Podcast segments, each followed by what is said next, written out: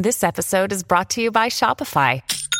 Forget the frustration of picking commerce platforms when you switch your business to Shopify, the global commerce platform that supercharges your selling wherever you sell. With Shopify, you'll harness the same intuitive features, trusted apps, and powerful analytics used by the world's leading brands. Sign up today for your $1 per month trial period at shopify.com slash tech, all lowercase. That's shopify.com slash tech.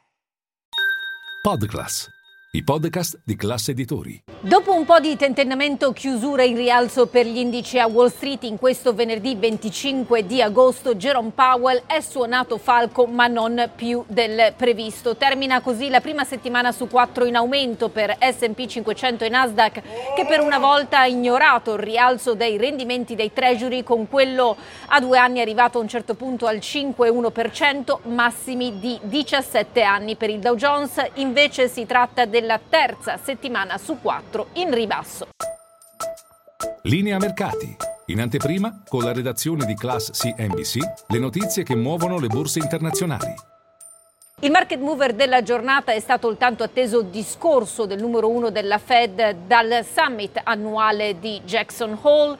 Jerome Powell è stato chiaro, l'inflazione resta troppo alta, il processo per abbassarla al 2%, un target che viene difeso e ribadito, è ancora lungo, potrebbe dunque essere necessario tornare ad alzare i tassi, specialmente se l'economia non si raffredda come previsto. Tuttavia Powell è stato anche cauto nel descrivere l'approccio della Banca Centrale statunitense, due volte ha parlato di un approccio attento, sostanzialmente la Fed è sì determinata a lottare contro l'inflazione, è sì attenta a tutti i dati che arrivano, ma è anche improntata a una gestione del rischio perché non vuole da un lato stringere troppo la cinghia provocando dei danni economici non necessari, dall'altro lato non vuole nemmeno essere troppo morbida permettendo all'inflazione di diventare radicata nell'economia americana.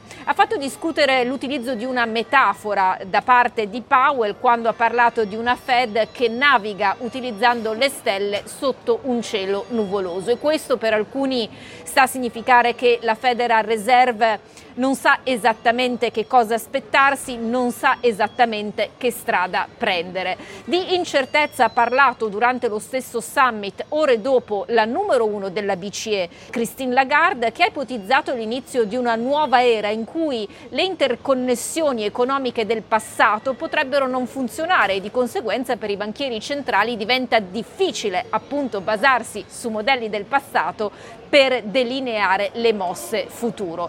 Lei comunque ha spiegato che l'inflazione e il target di medio termine resta quello del 2%, che i tassi resteranno a un livello restrittivo fino a quando è necessario e eh, ha anche aggiunto serve di fatto umiltà ma anche chiarezza nel decidere il da farsi. Nel frattempo ci sono esperti a Wall Street che avvertono il rally dell'azionario è finita. Sorpresa a sostenerlo è l'orso per eccellenza Mike Wilson di Morgan Stanley che dice il fatto che Nonostante i conti stratosferici di Nvidia non siano bastati giovedì per permettere all'azionario di essere un rally, questo è sintomatico di qualcosa che si sta rompendo. Gli esperti invece di Bank of America ribadiscono il target dell'SP 500 a 4.200, sostengono di vendere quando la Fed alzerà i tassi l'ultima volta. L'idea è che il tech non